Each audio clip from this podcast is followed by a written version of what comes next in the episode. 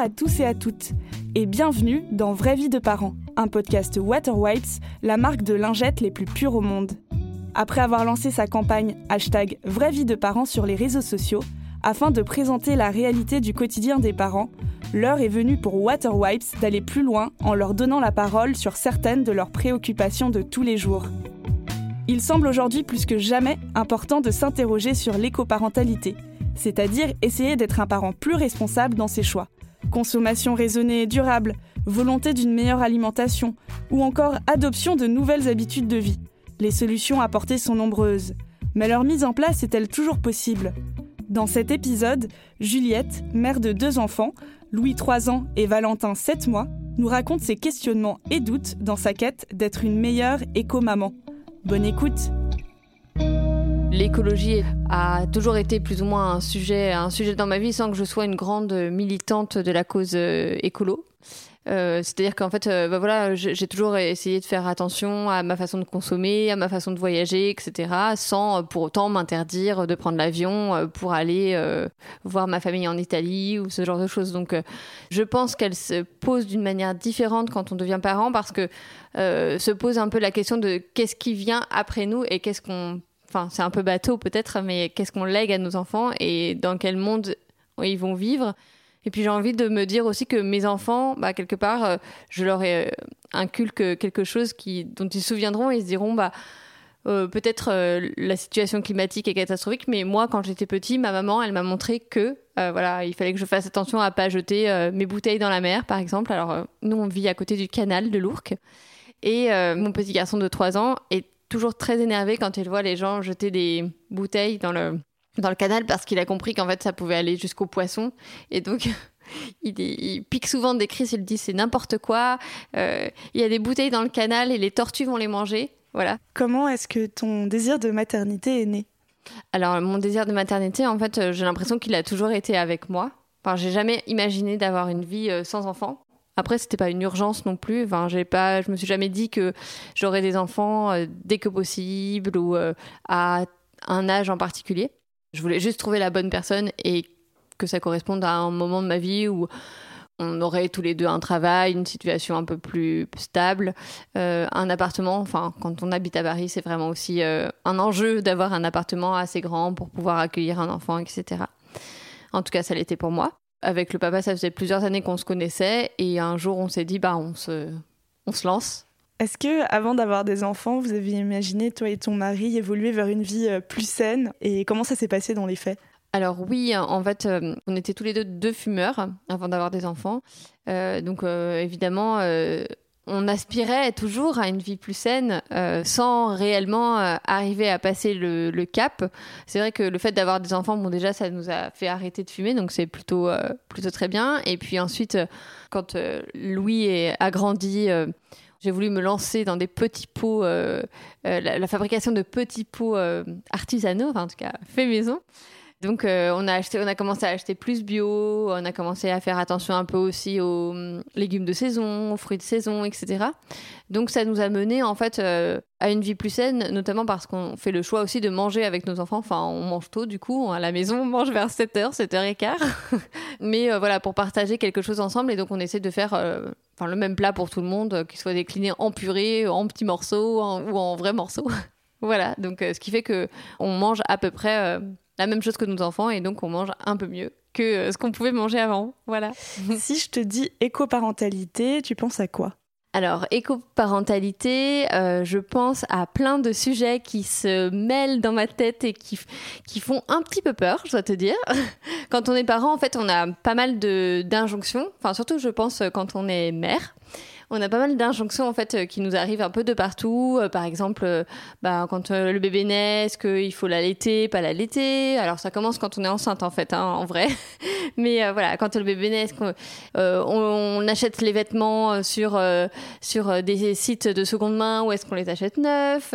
Est-ce que on lui prend des couches lavables ou des couches jetables, etc. Et donc en fait, le sujet de l'écoparentalité, c'est un sujet euh, qui est un sujet un peu, euh, c'est vrai, euh, central en ce moment avec toutes les questions de écologie, responsabilité, et qui en fait nous questionne, enfin en tout cas mon mari et moi, de plus en plus.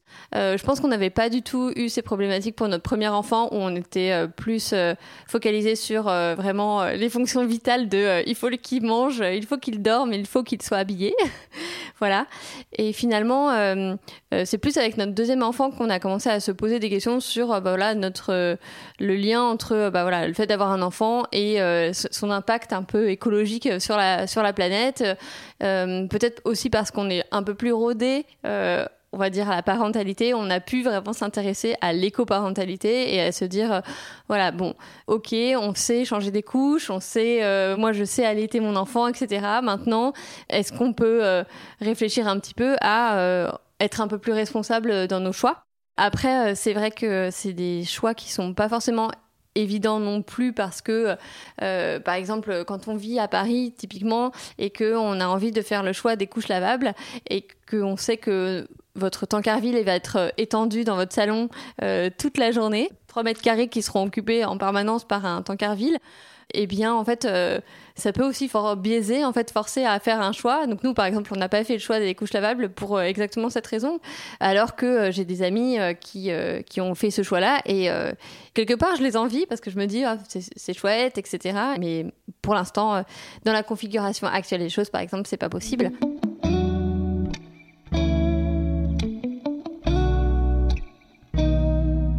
Tu me disais que pour ton premier enfant, euh, vous ne vous êtes pas tant posé de questions sur l'écologie, pour le deuxième un peu plus. Est-ce que le réchauffement climatique a pu euh, vous freiner dans l'envie d'avoir un deuxième? Alors, euh, c'est pour être vraiment franche, c'est pas une question qu'on s'est posée du tout. Enfin, ça n'est pas rentré vraiment en ligne de compte, alors que effectivement, je sais que pour certaines personnes, c'est une vraie problématique en fait, euh, et, que ça peut être un vrai choix aussi de pas avoir d'enfants euh, euh, pour en raison de l'impact que ça peut avoir sur la planète.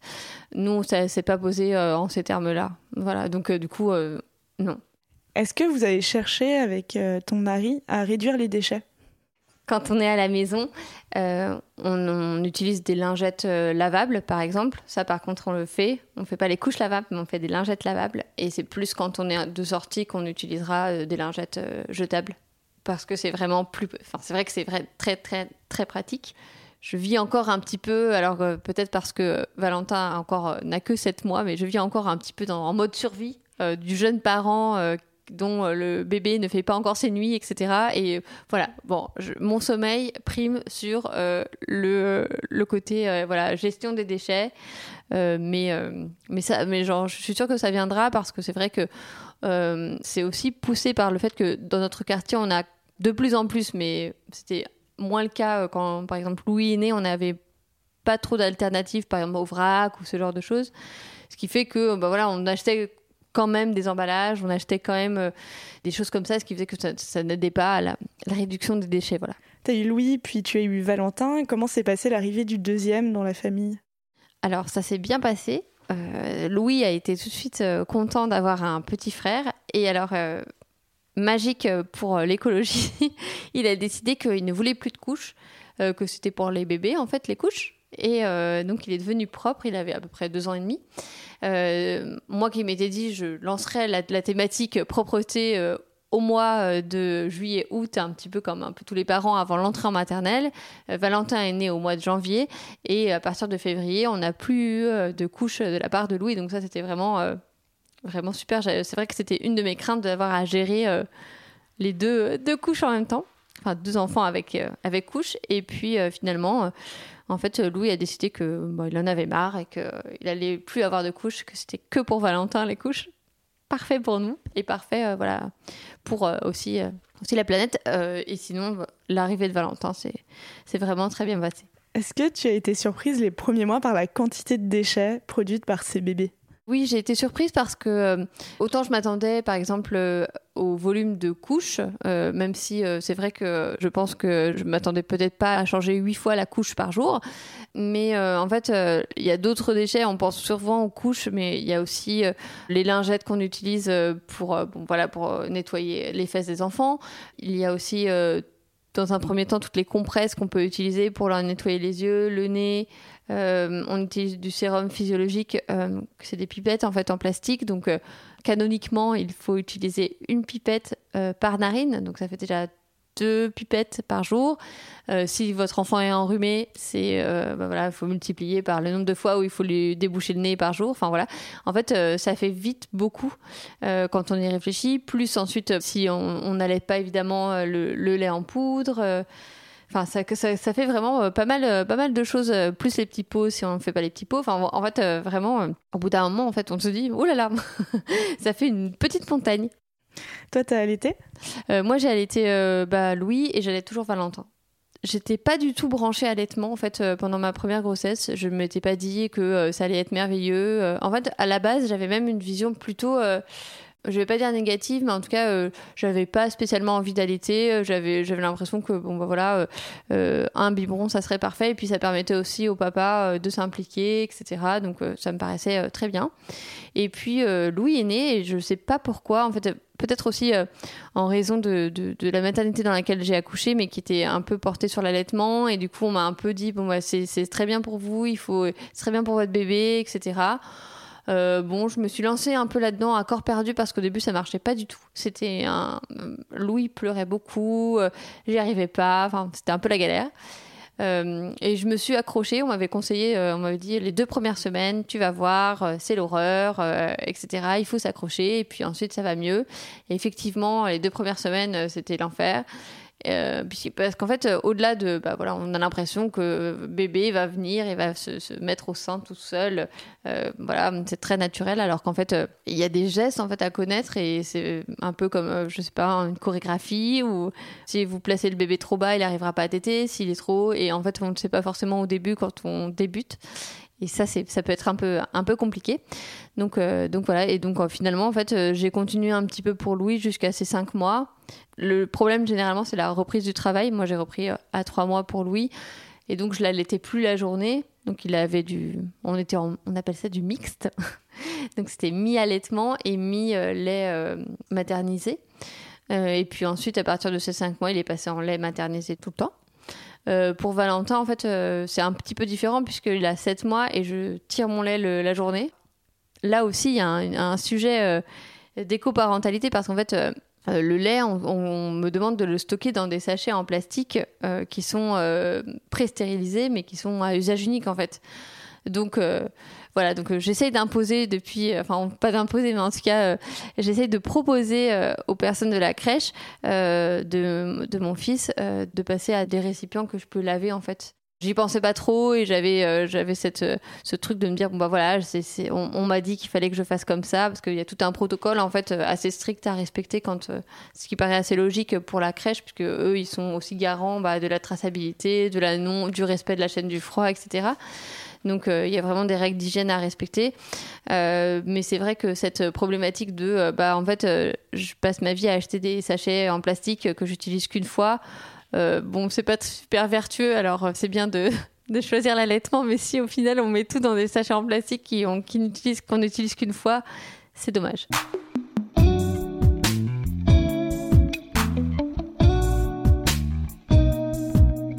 Tu prêtes attention euh, à la liste des ingrédients des crèmes que tu utilises euh, pour tes enfants Alors voilà, euh, je pense que ça rejoint un petit peu de ce que je me disais, ce que je disais au début avec les injonctions en fait qu'on reçoit en tant que parent, etc. Moi, c'est vrai qu'une des injonctions que j'avais plus ou moins reçues, mais en tout cas que j'avais très bien intégrées, c'était que je voulais des produits avec une composition impeccable. Euh, je voulais pas du tout. Euh, alors c'est vrai que il y a certaines marques qu'on connaît euh, qui sont vendues dans le commerce, etc. et avec lesquelles nous on a été lavés quand on était petits. et ça j'en voulais. Enfin voilà, une fois que j'avais contrôlé la composition de ces marques-là, je m'étais dit bon, il va peut-être falloir que je trouve autre chose. Donc parfois, quand on est pas forcément voilà dans là où on habite, etc. C'est un peu compliqué de trouver des produits irréprochables comme des crèmes ou, ou des lingettes jetables ou euh, autres produits pour bébé euh, qui ont une composition euh, clean. Autant il y a des choses, voilà, les couches lavables, j'ai fait l'impasse, mais le côté vraiment propre des, des, produits que j'utilise, ça, c'est, je suis intransigeante là-dessus. Je trouve que c'est important aussi de faire un peu attention à ça parce qu'on sait bien que les marques bon, vont toujours vous, vendre quelque chose de très propre pour votre enfant. Et en fait quand vous tournez le, packaging tout à coup on se retrouve avec des dérivés de la pétrochimie etc ça fait un peu peur. Plus largement à quoi prêtes-tu attention quand tu achètes un produit de soin pour un enfant?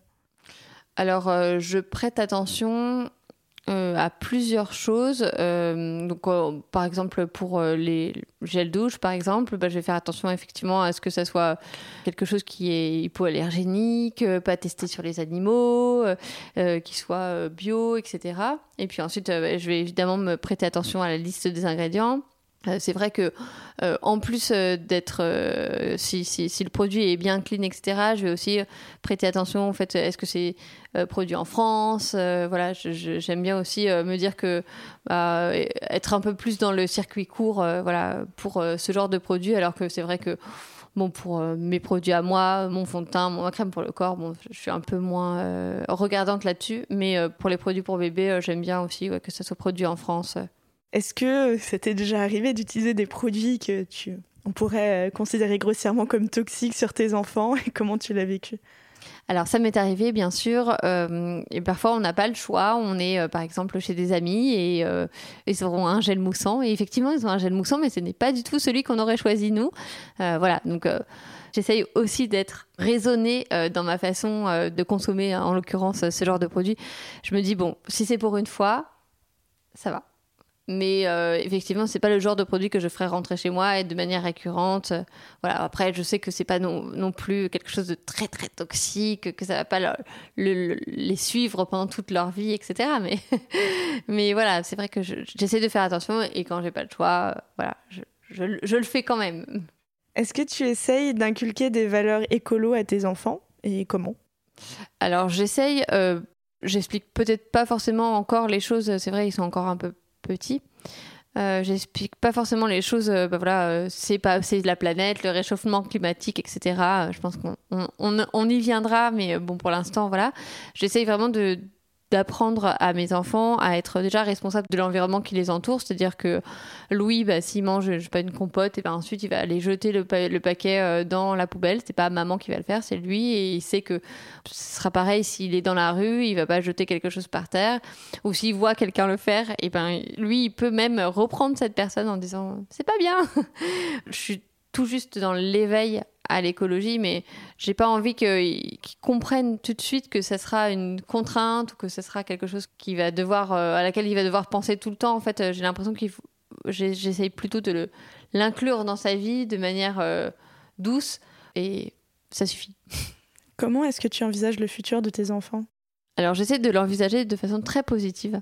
Même si euh, c'est vrai que quand j'écoute la radio, quand j'écoute les vlogs, etc., euh, j'ai l'impression que ça va pas être euh, dingue. Euh, mais voilà, j'essaie de me dire que si on essaye tous de mettre notre pierre à l'édifice, ça va, ça va marcher. Alors c'est peut-être pas gagné, mais mais en tout cas, voilà, j'essaie d'être plutôt positive. Peut-être que je me vois la face et que en fait on va droit dans un mur et qu'en fait Euh, il faudrait que je sois un peu plus, euh, un peu plus réaliste sur euh, les enjeux et sur ce qui va se passer dans les années à venir. Mais je, je sais que la planète ne sera pas dans un très bon état quand mes enfants seront plus grands. Je vais essayer au fur et à mesure de leur croissance de les éveiller justement à ces problématiques. mais j'essaye aussi de garder un côté optimiste et de ne pas me dire que ça va être la catastrophe. Voilà.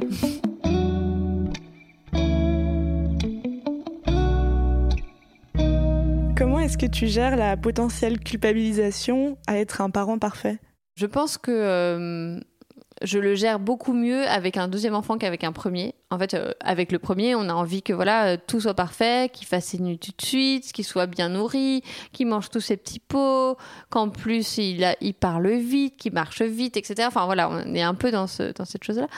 Et puis en fait, euh, le premier enfant, désolé Louis, mais c'est un peu un crash test. Enfin en tout cas, moi je l'ai le je ne l'ai pas du tout vécu comme ça, dans le sens où j'ai essayé d'être vraiment parfaite pour lui.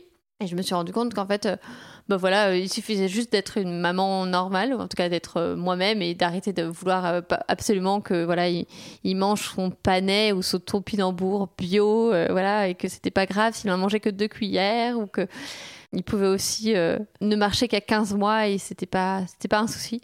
Et donc en fait avec le deuxième du coup je sais que il y a des choses qui marcheront pas, il y a des choses qui, demandent des ajustements, il y a des choses par exemple avec Louis, on n'a pas du tout ou très peu fait de cododo et avec Valentin, on fait toujours du cododo parce qu'en fait, c'est plus simple et c'est pas grave s'il a 7 mois et qu'il est toujours dans notre chambre et qu'il aura le temps de dormir dans sa chambre. Je pense qu'il n'y a aucun euh, adulte qui dort encore dans la chambre de ses parents. Donc, euh, à un moment, on y arrivera. Euh, et puis, bon, c'est vrai qu'on est dans une configuration, on a un petit espace et un appartement pas forcément très grand. Euh, donc euh, voilà, j'ai toujours un peu peur que Valentin, s'il se réveille, il réveille Louis, que du coup ça fasse un espèce de combo de nuit blanche. donc pour l'instant, on garde Valentin avec nous, mais typiquement, euh, moi j'étais avec Louis dans cette optique de il a trois mois, hop, zou, hors de la chambre, il doit faire ses nuits, etc.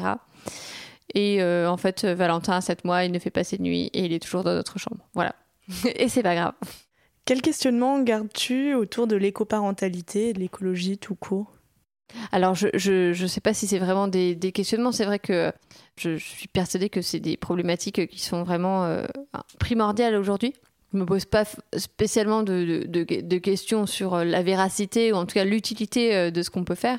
Euh, c'est vrai que ce, que ce, qui me questionne plus, c'est dans quelle mesure ces questions-là peuvent ne pas être trop contraignantes euh, quand on a déjà une vie très contraignante par le travail, l'école, la crèche, les horaires, etc. C'est vrai que le quotidien en fait euh, de parents, alors euh, effectivement on n'est pas que parents, mais en fait quand on devient parent, on est quand même parent tout le temps.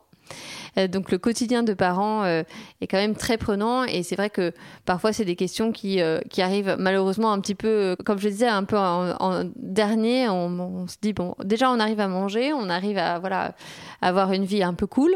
et ensuite, voilà, on, intègre ces questionnements-là. Donc c'est et puis j'ai pas l'impression qu'il y ait vraiment de normes, en tout cas. On nous dit, bah voilà, il faut faire des couches lavables, il faut faire ceci. Et puis finalement, on nous dit aussi, euh, les couches lavables, euh, finalement, avec euh, toute l'eau que ça utilise, avec les machines à laver, les produits, l'un dans l'autre, ça marche pas. Enfin, en fait, on n'a pas vraiment de vision, de, de guide.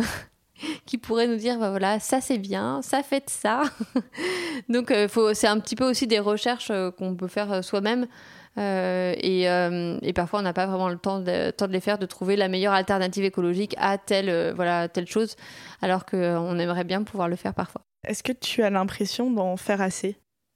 Non, pas du tout. Non, j'ai l'impression de ne pas en faire assez. Euh, ça, rejoint peut-être la question euh, d'avoir euh, renoncé au fait d'être un parent parfait, mais bon, voilà, je, sais que j'en fais pas assez, mais voilà, je me dis bon, j'aurais peut-être le temps d'en faire un peu plus quand les enfants seront un petit peu plus grands et quand je serai sortie, voilà, de ce tunnel que sont les premières, les premiers mois d'un, enfant.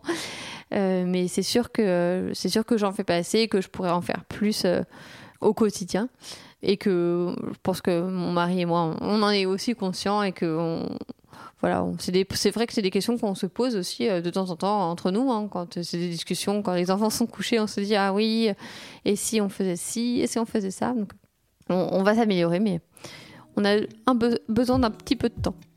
Comme tu le sais, Vraie vie de parents est un podcast Water Wipes. Est-ce que tu connais la marque? Alors oui, euh, bien sûr, je connais la marque euh, Waterwipe. C'est vrai que c'est une des marques que j'utilise euh, régulièrement, que j'achète en pharmacie ou je crois même en grande surface et que j'aime bien utiliser parce que comme elle a une compo très courte, et eh bien elle est très rassurante pour moi, un peu la stressée des compositions clean et voilà. Donc c'est effectivement une marque que je connais bien. Merci à Juliette pour son témoignage. Vraie vie de parents est un podcast Water Wipes. La marque a d'ailleurs bien compris les préoccupations des jeunes parents sur ces enjeux et vient de lancer de nouvelles lingettes 100% d'origine végétale et compostable afin de les accompagner à son échelle dans leur aventure parentale en faveur de produits doux pour bébés et la planète. Vraie vie de parents revient très vite pour un nouvel épisode qui traitera cette fois de prématurité. À bientôt!